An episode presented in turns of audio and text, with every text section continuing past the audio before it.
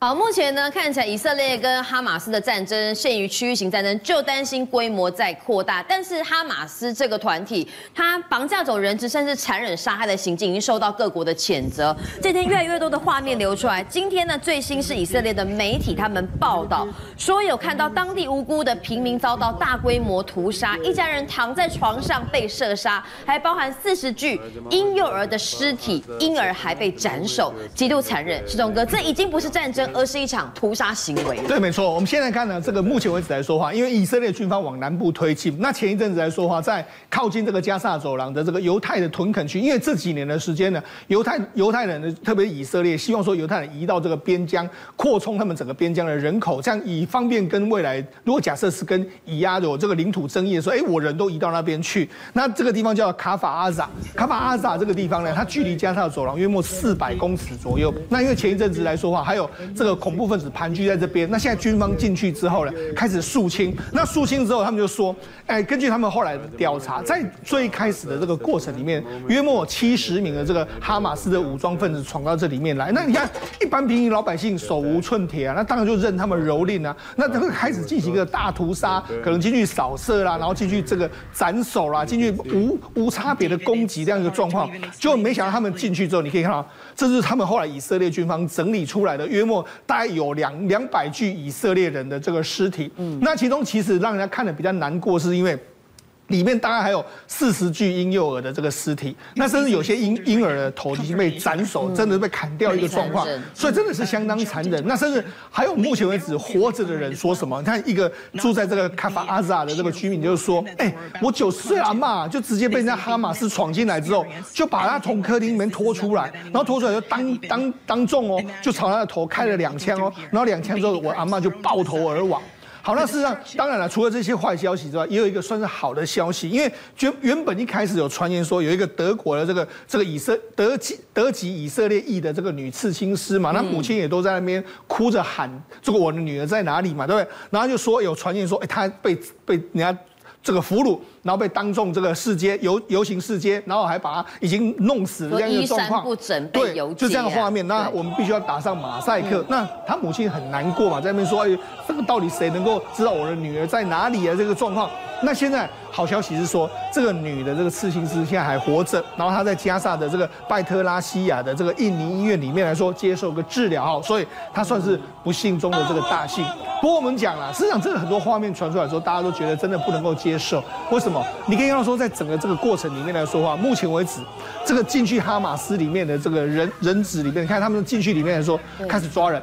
一开始就是枪杀，枪杀不是说来说就就就杀人。你看啊，这是华裔的一个女大学生，还有甚至是可能她的朋友呢被人家抓走。你看，他旁边都是哈马斯的人，他们就开始要抓，到处抓人。那甚至很多人就说，哎，我这个家里面的我可能都还没有鞋子还没穿好之后，就马上被抓走了一个状况。你看，这是华裔的这个女大学生被哈马斯抓走的一个情形。然后我们就绑着非常多人啊。那当然第一个时间里面来说，就要你交出手机啊，不能跟外界联络啊，甚至是说，哎，你你是谁啊？这样一个状况。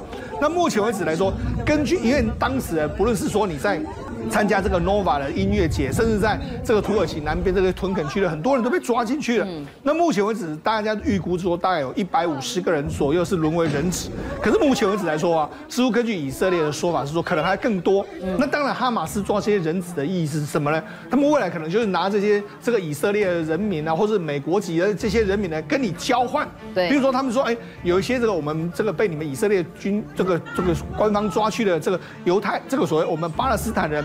或是被美国抓的、德国抓的，哎，我可能用这样跟你来换，跟你换人。对，所以你看，事实上目前为止来说，当然以色列是不愿意这样一个情形啦。好，那么我们我们看到说，其实呢，哈马斯这个时候，他们当然是认为说，我们这个突击是一个成功的一个状况。哈马斯有个非常重要的政治领袖，叫做哈亚尼。哈亚尼他算是也算是对外办公室的这个主任啊，他就负责这个哈马斯的对外的发言，还有对外联络。那目前人在卡达，那在卡达的时候呢，就有人拍到说，哎，他在卡达的这个办公室里面呢，他们在看着这个相关的这个以色列被袭击的新闻，因为国际媒体都在报嘛，对不对？然后他们就说。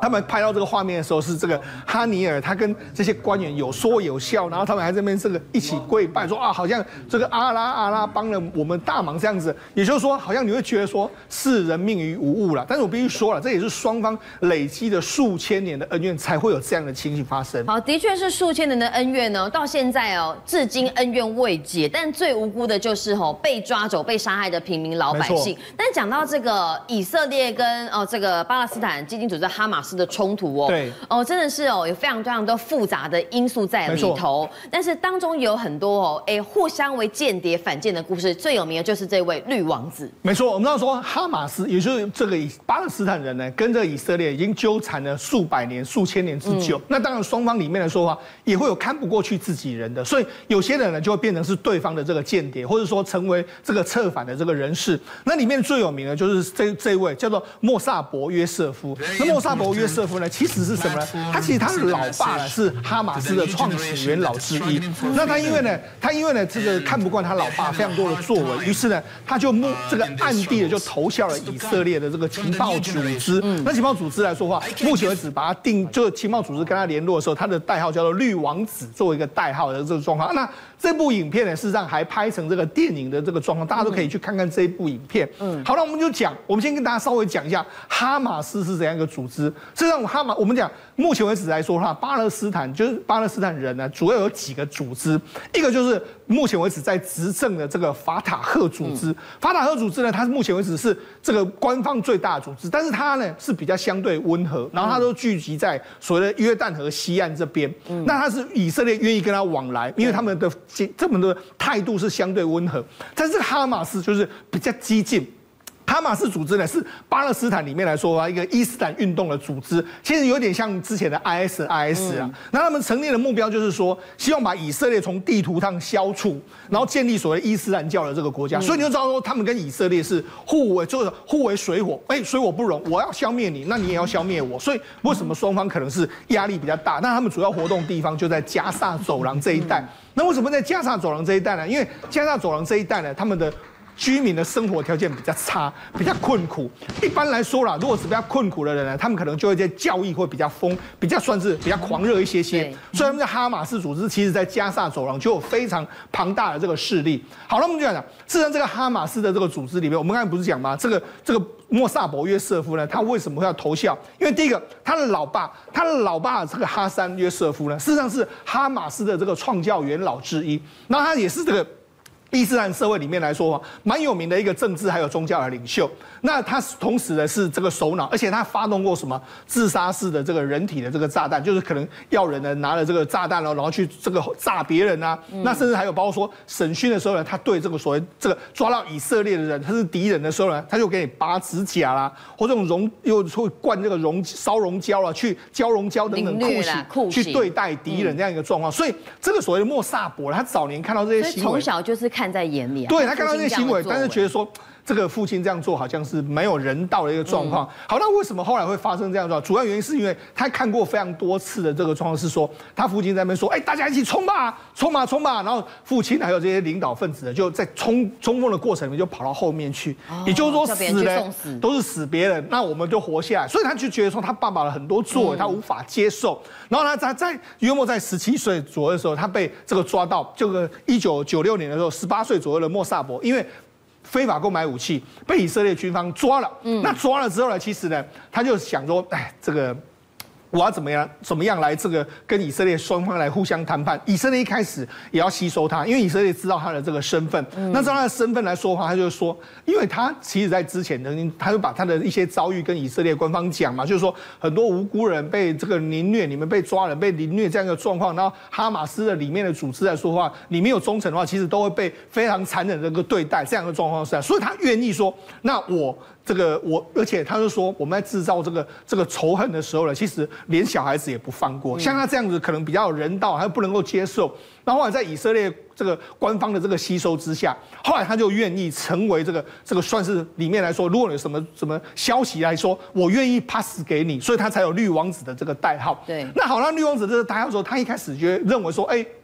假设说，因为他当时被囚禁在这里面嘛，在在这个监狱里面嘛，哈，他原本认为说，哎，如果假设是说，我说我要答应同意成为这个间谍的时候，我可以更快的被放出来，就没想到以色列呢，他们没有这样做。他把他关了更久。假设说原本要关四年的时间，把他关了五年的这个时间，他都愿意当间谍，还是不放过他？对，那这是为什么？这是间中这个计中计谋中谋。嗯，假设我把你赶快放出去的时候，你有没有觉得什么？很怪嘛？哎，明明他是莫萨博，明明他是这个哈山的儿子，重要的干部，你把他早点放出来，你是不是怪怪的？利用他？对，那你就可能人家会起疑嘛？对。但如果让你关更久的话，表示哎，我对你这个，我对你哈山这个样子，那你莫萨博应该这个不会放过他，证明说你真的是不会是变变成被策反的一个。状况嘛，所以他就出来。那出来了，说话当然了，因为你经历过这样被关，那你在这个整个这个巴巴勒斯坦人的里面来说，哎，你被关过啊，而且关的时间更久，当然不宜有他。而且后来来说话，他还是去念了大学，就是跟一般的这个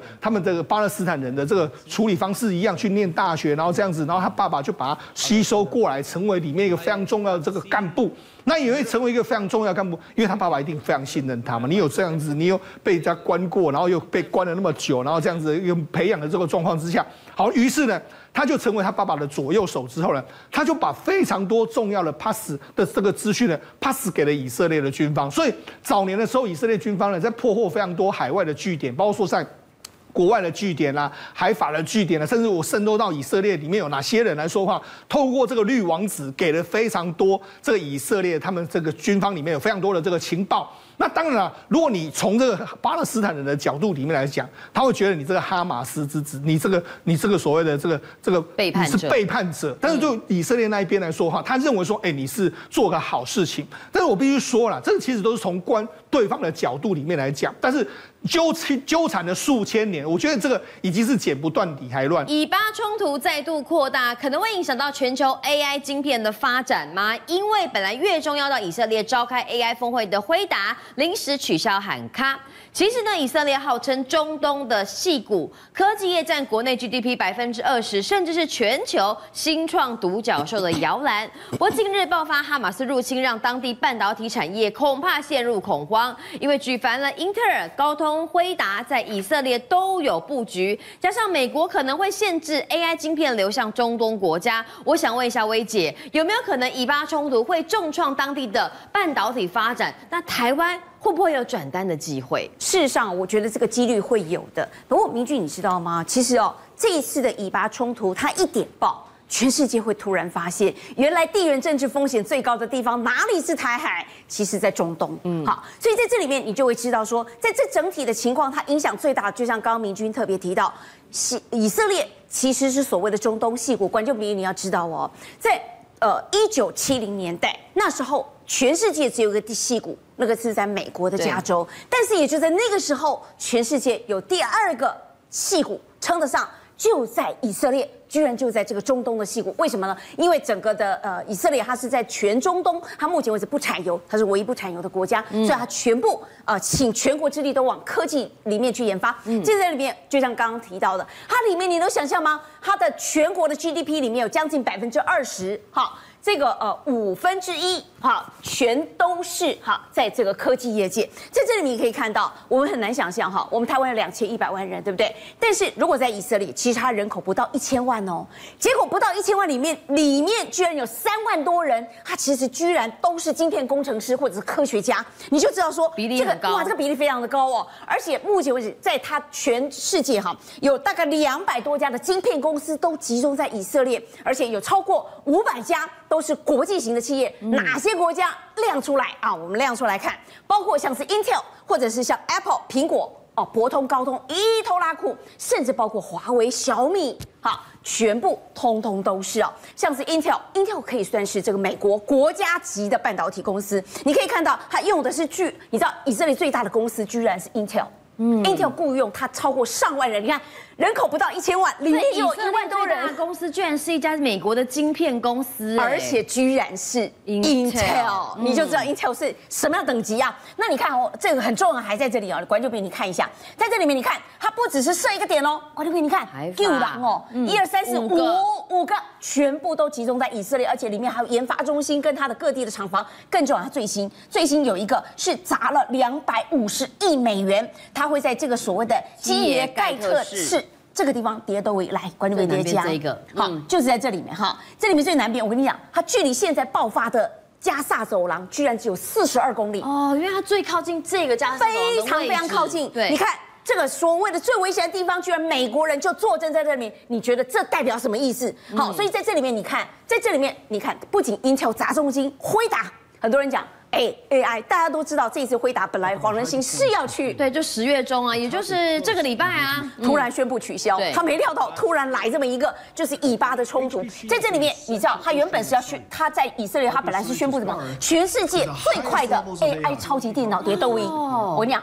本来以色列要在以色列发表，以色列一号。对，那所以，我我必须要跟观众朋友讲哈，你在这里面所有以色列的东西，你不只把它当科技看，不能把它当民间看，你一定要把它双层，它一定同步都通都能够做军用。所以我只能说，它的以色列一号本来哈是全世界跑最快的，它的运算能力还有八八个好 extra flows 啊，本来今年底就要部分上线哦。所以你知道这速度有多快？而且最近哎，我们才刚跟我们在节目的当中，我跟观众朋友报告过，它旗下它已经并购了它的呃。Mellanox，其实我们必须要讲哈，呃，GPU AI 里面最厉害的，当然 ChatGPT 有数千个 GPU 全都来自于辉达，可是辉达有个呃那个有个软热，它的软热在哪里？它在 CPU，嗯，所以你要跟呃 Intel 要跟这个呃 AMD 要跟它抗衡，它就一定要补足它的不足。你看它一砸就多少钱？它砸了七十亿美元打败 Intel，直接收购了这家以色列公司。所以你就知道以色列的公司其实它的科技不仅独步全球，在全世界都有分量，而且各国都在抢。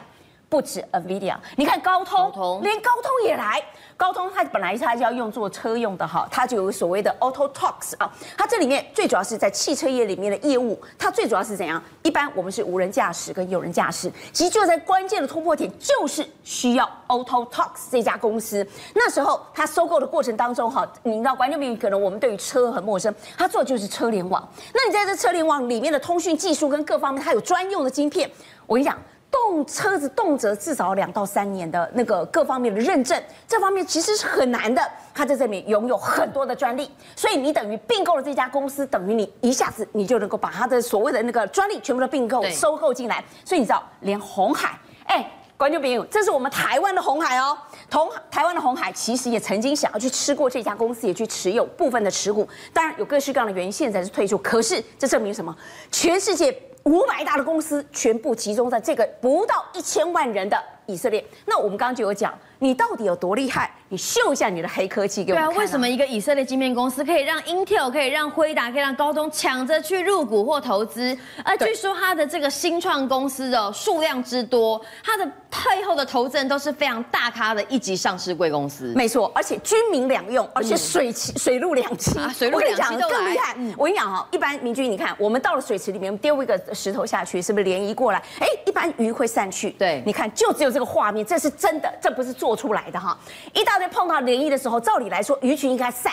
可是你看它的黑科技，它居然让鱼群不仅碰到涟漪有东西没有散开，居然鱼群全部蜂涌过来。嗯，而且你知道它不止在水里，你看右边啊，在左边这个画面上，它也可以哎水陆两栖。嗯，你知道它平时在那边做这个跟鱼海中测试，它有一些它的功能。可是你到了陆地，它一样，你看哦，这两个 S 型的东西，哎，我跟你讲哈，这个画面你可以看到哈，其实画面还蛮厉害的，它可以爬各式各样的高山雪地跟各方面，当场去量测探测当。地的一个情况，而且它的成本很低，在这里面水陆两栖之外，还有个部分哦，你看他们还发明了一般哦，比如说采用水果，采水果的部分当中，它人数很少，它就开始大量用，就像画面上你看到了，嗯、一大堆，你看这是一个水果采果机，欸、好来，你看哦，它现在在那干嘛？啊、一台这个采苹果哈，对不对？可是还有四颗。好，这方面哈，这个具有无人机组成的哈，你知道它，你知道观众朋友，你不要看它好像就是像飞碟一样哦，钻来钻去。观众朋友，它可以直接探测，你看到那个这画面没有？有画面。它直接探测这个苹果有没有烂掉。它的外形是不只是熟不熟哦，它有没有烂掉？它的情况如何到什么样的程度，可以卖到多少的价位？它的品质直接从这里面你可以看到，哎，直接分类，直接就分类了。好，所以你品质良率到哪个程度，它直接检测。那我们现在就不要讲，它除了采水果，它对人体，它对于国际的这个情势，甚至整个环境，它有多厉害？你看。不仅用在这里，它的无人机，哎，可以用民间采水果，同时居然也可以做自杀型的无人机。哦，你看以巴冲突，明军以前我们都觉得他们动不动哈就是来人肉炸弹，好可怕哈。现在自己一个人，现在不用，哎，无人机不用挥刀自宫也能成功。他现在直接用无人机就好了啊。那你看无人机，而且更轻。以前比他们炸弹可能还蛮贵的，还蛮重的。他现在居然只要一点二五公斤。随身带着，而且放在地上直接就可以腾空而起。你看他追杀人的程度，他居然可以判别，譬如刚刚可以判别苹果哈，判别捧购很厉害，判别人也很厉害。怎么判别？他手中的武器，他直接可以在近距离，你看这个画面，他直接会知道坏人。对，哦，而且还知道他吸用的武器等级，你到底只是 AK 四七，还是安诺哈，还是你手头边有手榴弹，还是你是手无寸铁的平民？好，你这个很厉害的。所以在这里面，他搭配立刻可以感知，而且你知道吗？它可以直接就去探测当地哦整个的环境局势，所以你如果直接精准打击、直接杀人的话，其实真的可以一步千里。在这里面我们就会知道哈，为什么以色列在这个地方这个所谓的中东戏骨不是浪得虚名哦？你看它是目前为止的确，我们刚刚前面就讲，因为它没有石油，所以它就火火力全部都在攻攻哪里就是高科技。对，在那边的服务业高达它这个全，我们刚刚已经讲占了百分之二十的 GDP，你知道它的人均寡贼哎也有五万四，其实。在全世界占了十四名，是很高的。在这里面哈，呃，如果它这第三产业，你可以看到哈，杯杯东西第三产业是服务业，可是观众别你要看哈，这是它的传统产业。